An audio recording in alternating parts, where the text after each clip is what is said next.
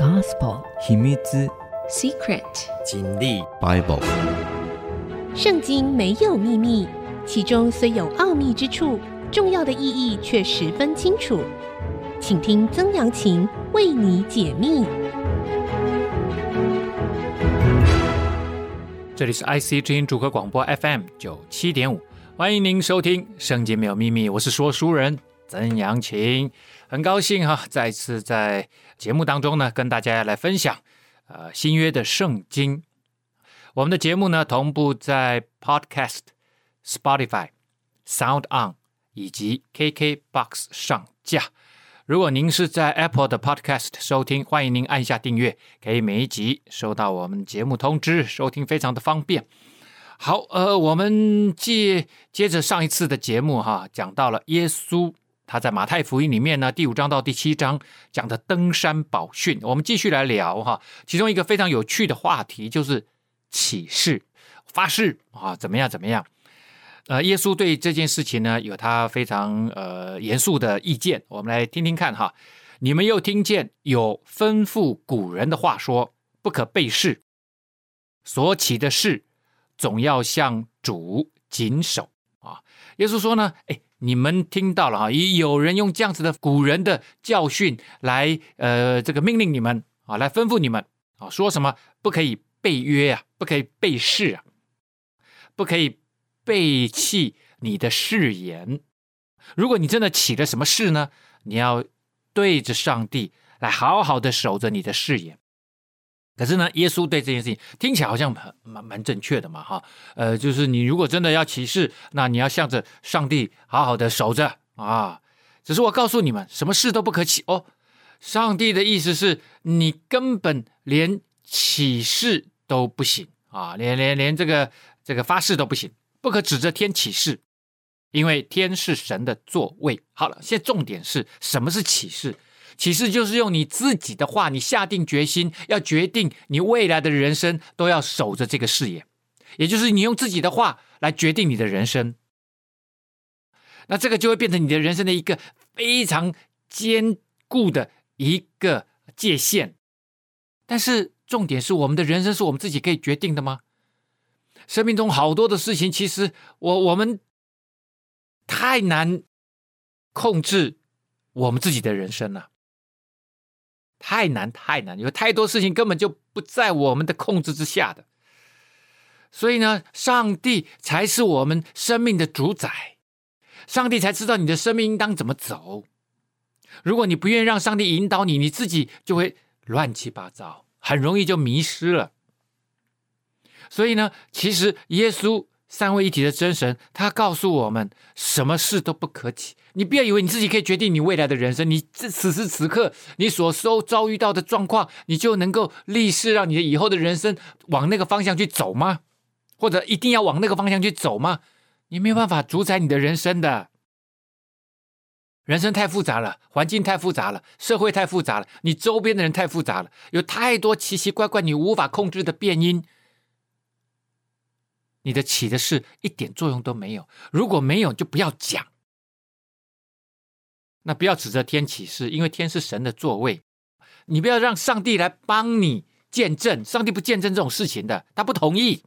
也不可指着地起誓，因为地是他的脚凳，天地都是上帝的座位跟脚凳啊。也不可指着耶路撒冷起誓，因为耶路撒冷是大军的京城。又不可指着你的头起誓，因为你不能是一根头发。变黑变白，你什么也不能决定呐！很多事情你什么也不能决定呐，连你自己的头发都没办法决定。你也不要让上帝来见证你的事情，不管是天或地，或者是这个耶路撒冷大军的京城，你都不要不要来。所以呢，接着他的结论就是：你们的话是就说是，不是就说不是。若再多说，就是出于那恶恶者是什么？就是撒旦呐。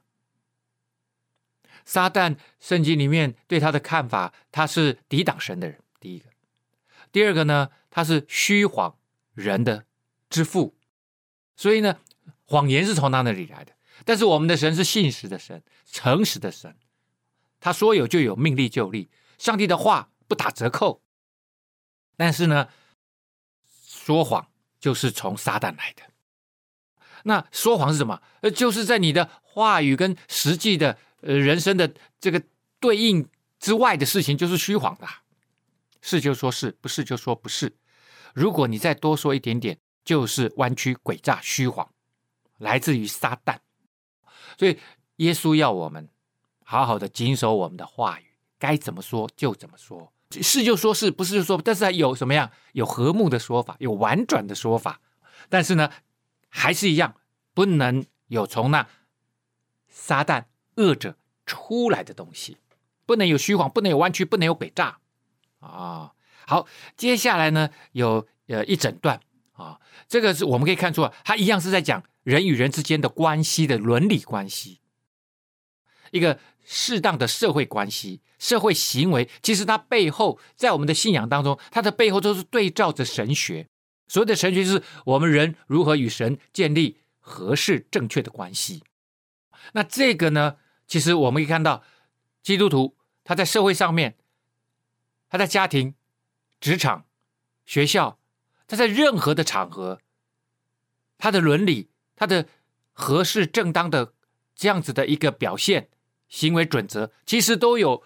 背后从上帝来的那样子的心意在当中。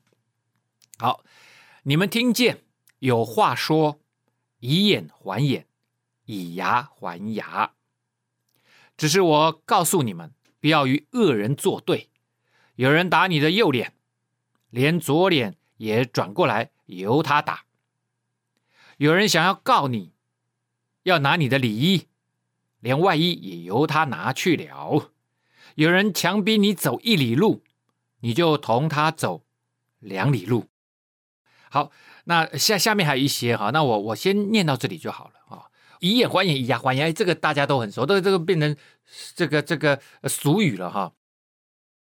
但是这段文字呢，最早最早是出现在哪里哈？最早是从这个圣经的出埃及记第二十一章二十四节。这边出来，他在二十三节的时候说：“以命偿命，以眼还眼。”二十四节说：“以眼还眼，以牙还牙，以手还手，以脚还脚。”那这个呢，其实前后夹击的是一大段，好几章的经文，在讲一个以色列人出埃及以后，他们是一个好大的群体啊。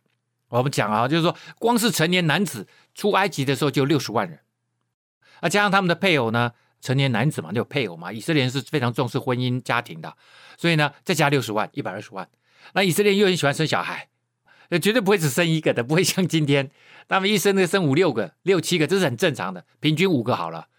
哇，那就有三百个小孩，再加一百二，所以可能有将近四百万人出埃及啊。这是一个很大的，我们讲说都会好了，都市好了，呃，无论是怎么样，这是一个移动的都市，移动的国家。那他们里面就要有一定的社会伦理准则。那所以这一大段里面，呃，夹杂着以眼还眼，以牙还牙，以手还脚，以手还手，以脚还脚，这个都代表着，当人有这样的行为的时候，不是要你自己去以眼还眼，以牙还牙，以命还命呐、啊，你是必须要有公正的一个法庭。来判定，来裁决，不是你个人可以决定要怎么做哦。他他冒犯我，我就我就要我就要公平，我就要拿回来那个公正公义，我要报复。所以当耶稣说你们听见有话说，他指的其实就是旧约。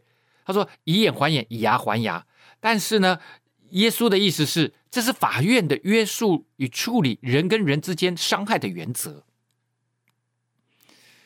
在以色列出埃及的时候，他们必须展现出一个古代文明社会应有的行为准则的时候，一个社会合理的行为准则伦理的时候，呃，他就说：好，在法官判定这样子的罪行的时候，不能过重量刑啊。如果是以眼伤害人的眼，呃，就就罚相当的罪罪行就可以了啊，对对应的罪行就可以。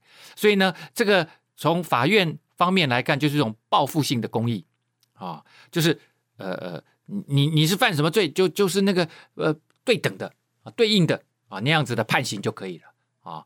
呃，但是到了耶稣这个时代呢，很多人对这个经文，其实我我们很多人读的时候，也都是会有这样子的想法。我们不会想到是法院的公正裁决，我们会变样了啊。我们其实理解的时候，就是人怎么对付你，你就用自己的方式去报复，就是会会有这样子的一个理解啊。那呃呃，好像施行正义啊，呃这个。诶，丹佐华盛顿最近呃主演的这个第一集、第二集、第三集的《施行正义》哦，跟就就是这种感觉啊，我看了会很爽，是不是啊？因为你会觉得啊，社会上面好像没什么公义，所以我们就可以施行公义吗？我们先休息一下，稍后再回到节目的现场。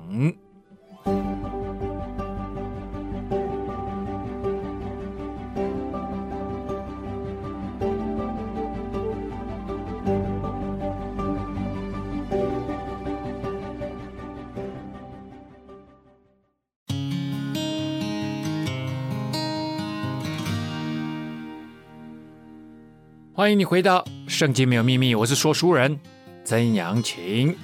好的，我们刚刚讲了哈，以眼还眼，以牙还牙。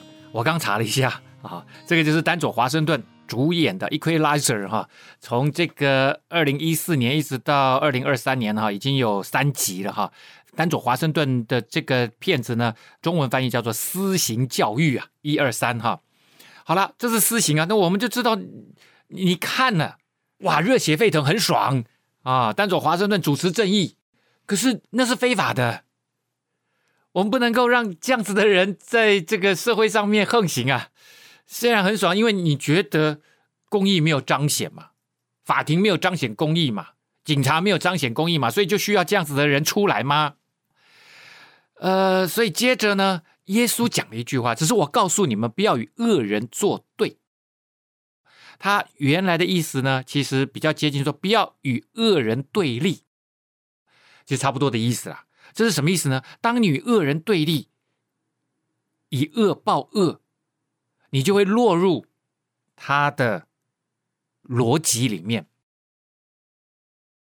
当你落入他的逻辑当中的时候，你就被这个恶给同化了，而且你还不自知。呃，所以我们看到了，呃，丹佐华盛顿，他就觉得有一些人就是该死啊，所以他就自己把他杀了。可是那个人罪都不至于此。然后呢，耶稣继续讲，有人打你的右脸，连左脸也转过来由他打。接下来呢，这个事情哈，啊，包括呃要拿你的里衣，你就外衣也由他拿去。有人强逼你走一里路，你就同他走二里路。那这个呢，通通都是合法的哦，这个在法律的范围内哦。但是耶稣他却提出了相应的不同的观点的社会行为。有人打你的右脸啊，打左脸是可以，不能打右脸啊？为什么呢？以古代的主仆关系当中，主人如果要管教他的仆人的时候，用右手来管教嘛。一般打人的时候，他们就是用右手来打人。那打人巴掌的时候，或者打脸的时候。啊，你右手掌挥过去，当然就会打到人家的左脸啊。右手掌打左脸啊，那这个仆人呢，他就会知道主人现在在管教他什么事情。也许他对呃这个呃主人的妈妈没有礼貌啊，或者哪一件事情没有尽到责任啊，他管教他，那他就是能乖乖的挨打。可是呢，如果这个仆人被打右脸的话，哦。你是说打右脸，那是用左手打的，左手打很怪，因为那个就是使不惯，不是左撇子，你不太会用左手去打人的脸。那如果会打到那个人的右脸，那其实是用手背去打他。在那个时代呢，用手背去打人的脸是侮辱性的行为，打人的右脸是侮辱性的行为。意思是什么呢？你这个垃圾人啊，这个没用的东西。我不屑用右手掌打你，我用右手背抽你的左脸，啊，抽你的右脸啊，不是抽你的左，抽你的右脸。好，所以如果有人当众这样子羞辱你的时候，耶稣说，你就把左脸转过去给他打。可是我们一般人会怎么样？当别人当众羞辱我们的时候，我们就会羞辱回去，我们就会跟他发怒，我们变得跟他一样，也要想要羞辱人。所以就是被恶给同化，可是耶稣说，当你把左脸转过去给他打的时候，那他的右手的手背，他没办法再羞辱你啊，因为他现在想要羞辱你，现在他的右手手臂只能够打到你的右脸，他没办法打到你的左脸呐、他没办法再羞辱你了。所以这个动作呢，可以让对方以及周边的人通通都了解你反抗他，你是在反抗他，你不同意他这么做，你不同意他羞辱你啊，那。呃，你不是用暴力型的反抗啊，你并没有不反抗，你是有反抗的，但是你的反抗非暴力的反抗。好啊，接着呢，呃，有人想要告你，要拿你的礼衣，连外衣也由他拿去了。呃，拿你的礼衣呢，这是债务上面的借贷关系啊，债权人呢，对于债务人行使经济暴力，怎么说呢？一般来讲。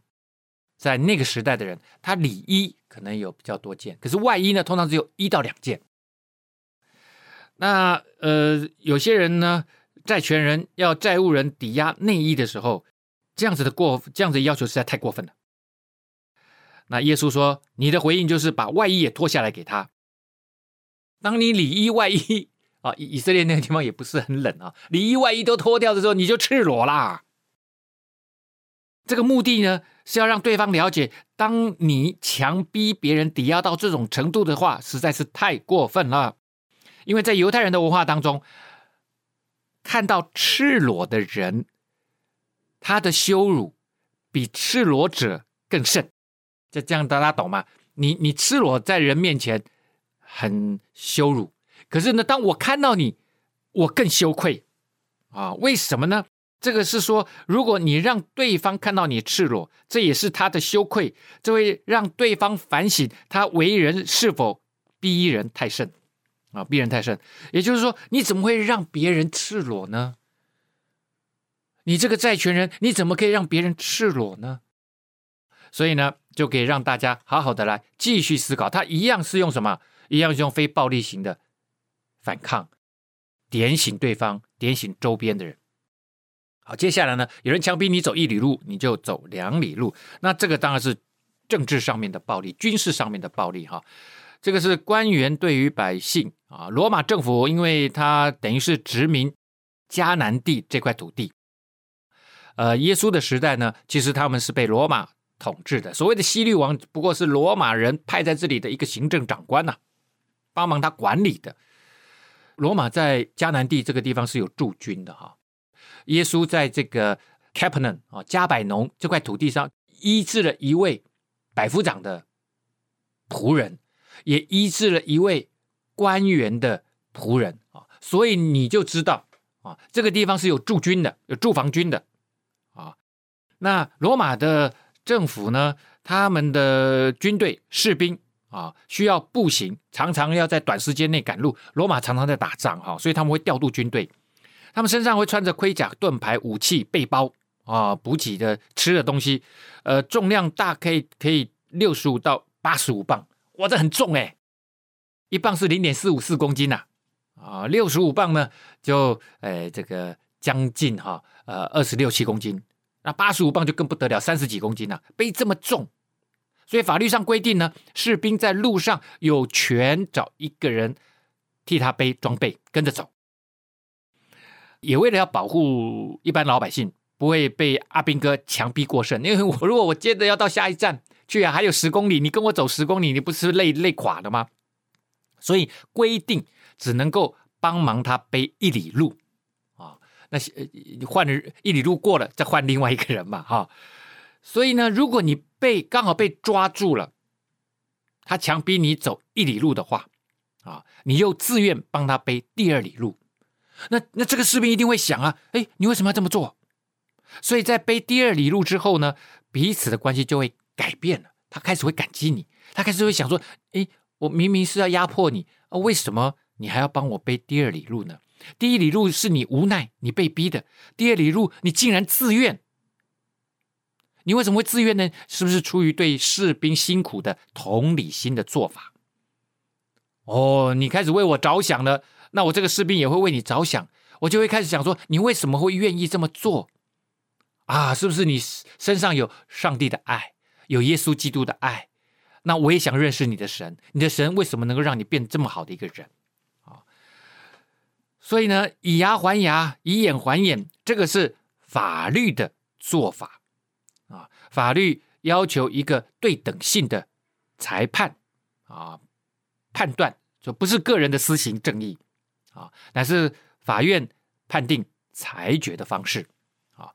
但是呢，耶稣却要啊他的门徒们啊要。在这个本来是符合法律的这样子的一个暴力事件啊，他们其实对于人相当的啊不公平，但是一个暴力，但是是合法的。可是耶稣说的却是要反抗，但是不要用恶人的逻辑，不要跟他们一样，不要被他们同化。以恶报恶就是恶人的逻辑。耶稣说：“No，不要。”神的儿女呢，接下来他就讲一大段啊，他会讲一大段说。当你成为神的儿女，你要学习天父的慈爱。好，接下来呢，耶稣继续说：有求你的就给他，有向你借贷的不可推辞。有人有需要的时候，你就要帮助他。你们听见有话说：当爱你的邻舍，恨你的仇敌。哦，这这个很正常哈，是不是？我的呃这个敦亲睦邻嘛，因为我哪知道随时我们都互相要帮助嘛。可是要恨要恨你的仇敌啊，这很正常啊，因为别人也恨你啊。但是耶稣说：“只是我告诉你们，哎，耶稣会怎么说？哎，我们休息一下，稍后再回到节目的现场。”嗯。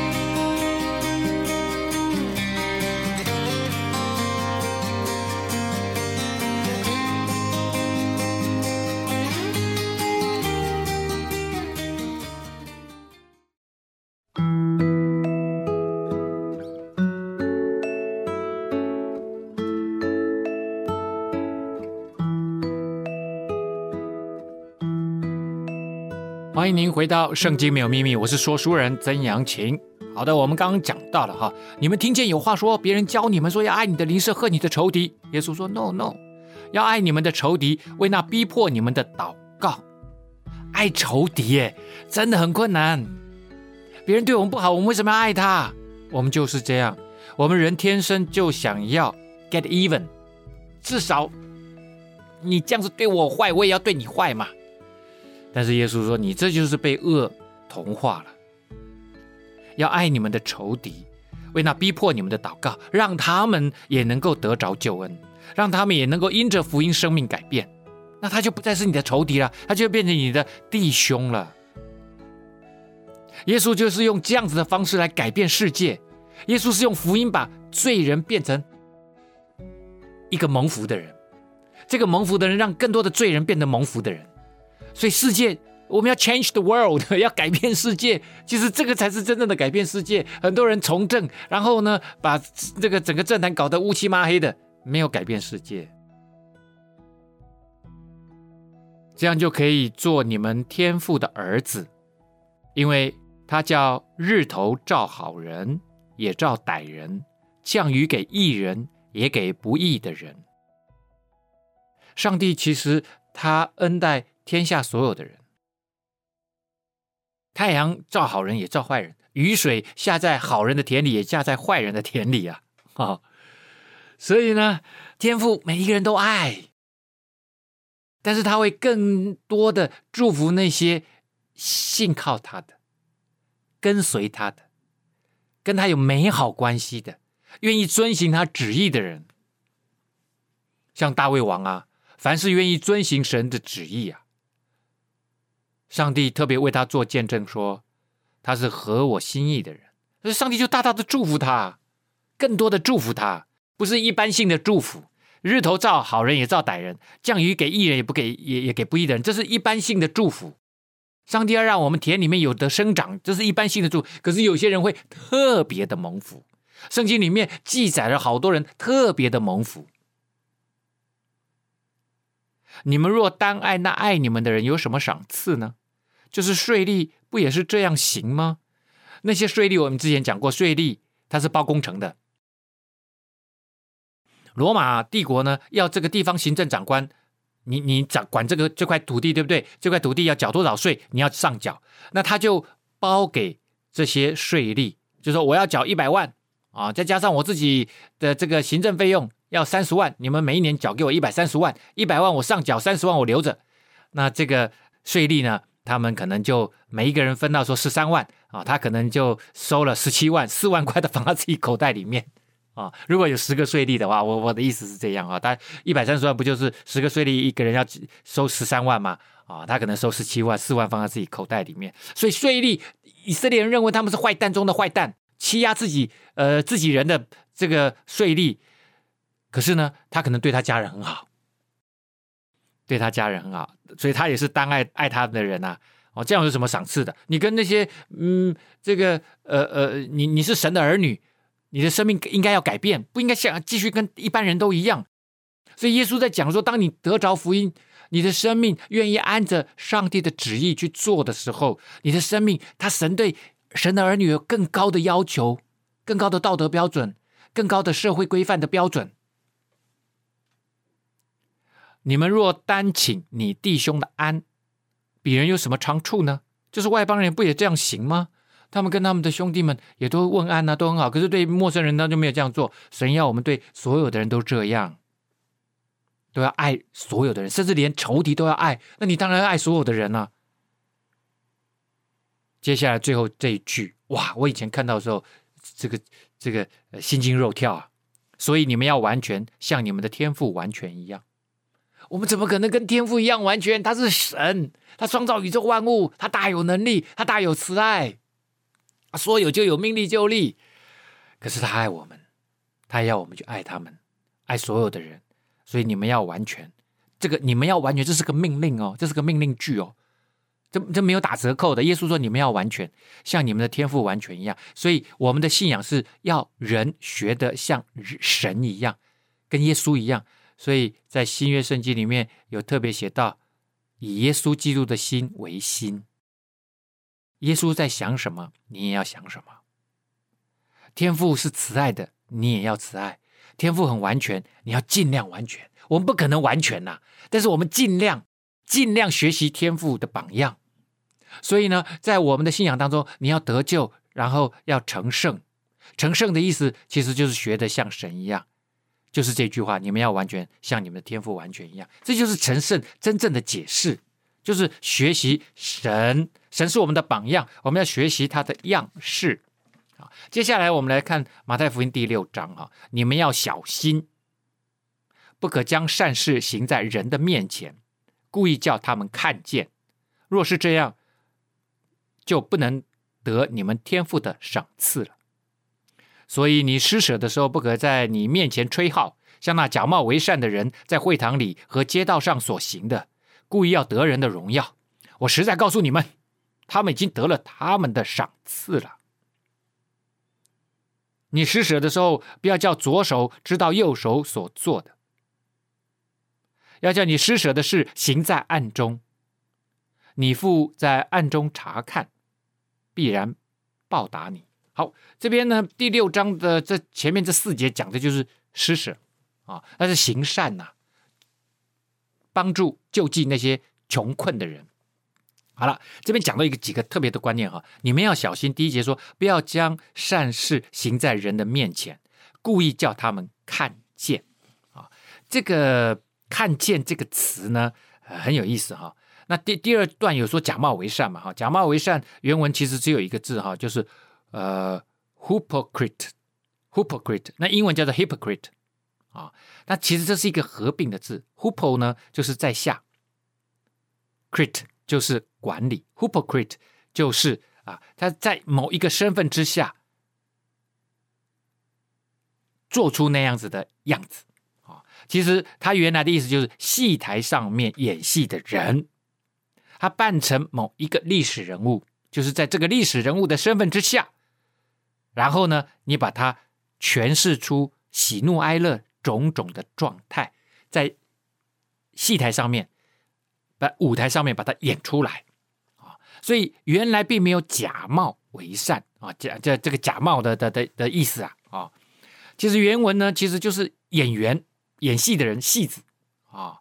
他说：“我们不要效法这些演戏的人，就是你你你去做善事，不要表演。”嘿嘿嘿，这个词啊，呃，这个是假冒伪善哈。但是呢，故意叫人看见。你你看看啊、哦，他这个都是连贯的。耶稣用字实在是有够精准啊！不要叫人看见，这个看见呢，原来的字啊，原原文是叫诶，t r o m i 啊，t r o m i 啊，t r o m i 了哈。然后呢，这个后字后来就发展为戏院，theatron 啊，t r o m i 变成 theatron 啊，就变成戏院啊。那 t r o m i 是什么意思呢？其实就是。注目、注视的意思啊！你故意叫别人注视你啊！你在行行善的时候，你在救济别人说：“哦，大家赶快来看！”呃，大家有没有很熟悉？每次我们这个这个呃呃去做什么善事的时候，哇，很多议员呐、在家竞选的时候，哇，他去哪里捐献呐、啊？哇，就叫媒体来拍呀、啊，是不是啊、哦？耶稣说：“你要低调。”可是呢，人都很想要被认同，想要被尊敬，所以呢，我们就叫媒体来采访。叫媒体来宣扬啊！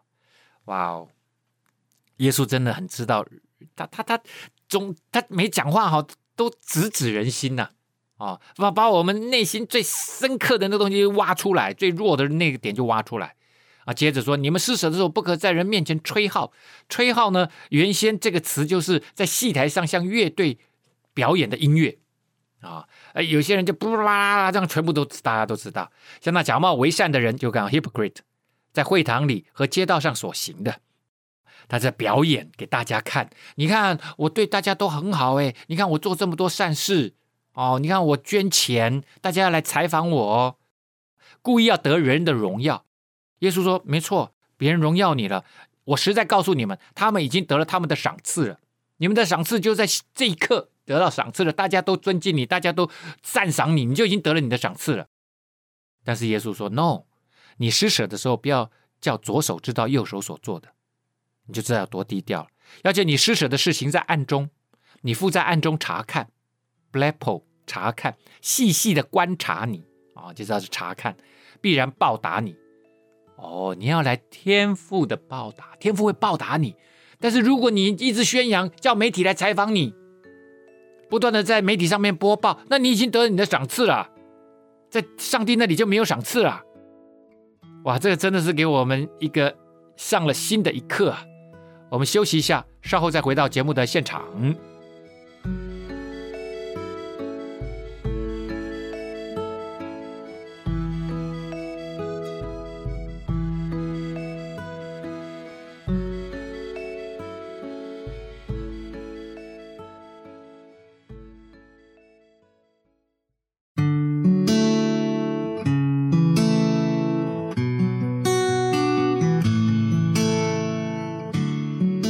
欢迎您回到《圣经没有秘密》，我是说书人曾阳晴。好了，刚刚讲到了施舍、救济、做善事，不要高调。救济别人呢，恩待别人，施舍给别人，是向那些困苦当中的穷、贫穷的人伸出援助的手。如果施舍或救济不是出于真正的怜悯跟关怀，那就只是借着别人的痛苦。来满足自己的私欲而已啊！那你显现的就是想，只是想表扬你自己而已，根本你就不是真的想要救济他们、怜悯他们、帮助他们。好，接下来呢，耶稣会谈一个祷告啊，在基督徒里面，祷告的生活当然是非常重要哈。祷告就是跟上帝之间啊，把你的需要告诉上帝。当然呢，也在这个过程当中。建立跟上帝之间的美好的关系，这是上帝给神的儿女的一个权柄。当你成为神的儿女，你就可以跟天父阿爸天父祈求你生命当中的一切的需要，也可以为别人来祷告，也可以为国家来祷告。所以呢，几乎所有的基督徒，你都有一个权柄，就是可以来到上帝的面前，为所有的事情来祷告。而上帝是听祷告的神啊，他未必完全按照你的祷告来成就。但是他会用最好的方式来成就。你们祷告的时候，不可像那假冒伪善的人，爱站在会堂里和十字路口上祷告，故意叫人看见。我实在告诉你们，他们已经得了他们的赏赐了。又是假冒伪善，就是演戏的人。这个信仰是真实的内心的一个活动，你跟上帝之间的关系，你跟人之间的关系，你关心别人是真正出于真正的爱，不是要演戏。耶稣很厌恶演戏的宗教生活，非常非常厌恶，所以他一而再再而三，他就是批判法利赛人非常爱演戏，爱站在会堂里和十字路口上祷告，故意叫人看见。哦，那那那要要你要人看见，要人尊敬你，那你已经得了你的赏赐了。因为犹太人一般呢、哦，一天会三次去会堂祷告。那即使是出门在外呢，刚好到了祷告时间，他没有在会堂怎么办？他就站在路旁祷告。那这一刚一开始呢，其实这个意图动机都很单纯，因为时间到了嘛，时间到了就祷告。那还没到，还没有到会堂，或者是今天他他不不方便到会堂，那他就在哪里，他就在哪里祷告啊。可是呢，久而久之，就慢慢形成一种很重形式的倾向啊。有人开始呢，一到祷告的时间就故意外出，哎，站在众人面前祷告啊，表演给大家看，又是就是表演，就是 hypocrite 啊。其实祷告是跟神之间的一个互相交流的时间，这是一个很单纯的时间。你就你想跟上帝在一起，你想跟上帝说话，有些时候祷告的时候还可以停下来听听上帝有没有要对你说话。所以，如果有人祷告的目的不是在跟上帝交流沟通，那他就是沽名钓誉，就是在演戏啊。那因为以色列那个社会，他们就是尊重这样的人，所以你你你按着。这个世俗的文化尊重的事情，你就表演给大家看，那你已经得了你的赏赐了。耶稣的意思就是这样。接着，耶稣又继续说：“你祷告的时候，要进你的内屋，关上门，祷告你在暗中的父，你父在暗中察看，必然报答你。”所以，耶稣的意思是说，你不用到会堂，不一定要到会堂去祷告，也最好不要站在街上表演给大家看的祷告。你祷告的时候，这是你跟上帝之间私密的关系。你进你的内屋，关上门，祷告你在暗中的父。这个时候只有你跟他在一起，这个时光是非常非常独特而且珍贵的。你父在暗中察看，必然报答你。你跟上帝的关系越密切，上帝会越爱你。他说会报答你，上帝会报答你，哇！你们祷告不可像外邦人，用许多重复的话，他们以为话多了必蒙垂听。可能很多外国人还没有信主的人，不不在这个信仰系统里面的人啊，他们在拜他们自己的啊这个神明的时候，到他们神庙去的时候，哇，用很多重复的话，这样才能够拖长他、拉长他的祷告，啊拉长祷告就会让人觉得，嗯，这个人好像特别的敬虔哦。然后呢，他们就认为说，哇，当我祷告比较多的时候，这样这样比较会蒙垂听。耶稣反过来说，你们不可效法他们。耶稣讲点出原因是什么？哈，我们看看哈，因为你们没有祈求以先，你们所需用的，你们的父早已知道。你生命当中所需用的一切，他都知道。耶稣在很多时候跟他的门徒。互动的时候，他有一次呢，呃，耶稣经过撒玛利亚，有十个大麻风病来到他面前。耶稣看见，圣经写说，耶稣看见，耶稣看见，不仅看到他们是大麻风病，当然知道他们的需要是什么了。耶稣其实这一次是故意绕绕路来寻找这十个大麻风病患者。这大麻风病患者是被社会撇弃的，是被社会。这个这个遗弃到可能只能住在山里面、山洞里面，然后送菜、送食物给他们吃，他们是不能够进到以色列人正常社会生活的。在律法规定上面，这些人是不洁净的，不能接近一般人正常生活。可是耶稣怜悯他们，来寻找他们，而且耶稣看见上帝的耶稣的意思是说：你们没有祈求以先，你们所需用的。